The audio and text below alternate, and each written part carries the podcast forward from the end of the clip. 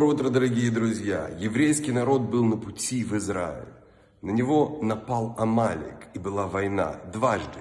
Когда евреи шли получать Тору, и когда они шли, чтобы войти в землю Израиля. Амалик есть также в душе каждого из нас. Амалик это тот, который пытается охладить нас к Торе и ко Всевышнему. Это он говорит нам, молись, ходи в синагогу, и хватит. А когда ты живешь в этом мире, когда ты занимаешься работой, семьей и другими делами, забудь об этом, есть другие ценности, но это не так. Мы должны помнить о том, что Всевышний всегда с нами, что Он наполняет этот мир. И все, что мы делаем, мы должны делать с мыслью о нем и жить по законам Торы. Это наша главная задача. А Амалика надо стереть из своей души.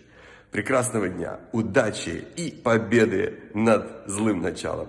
Прекрасного дня!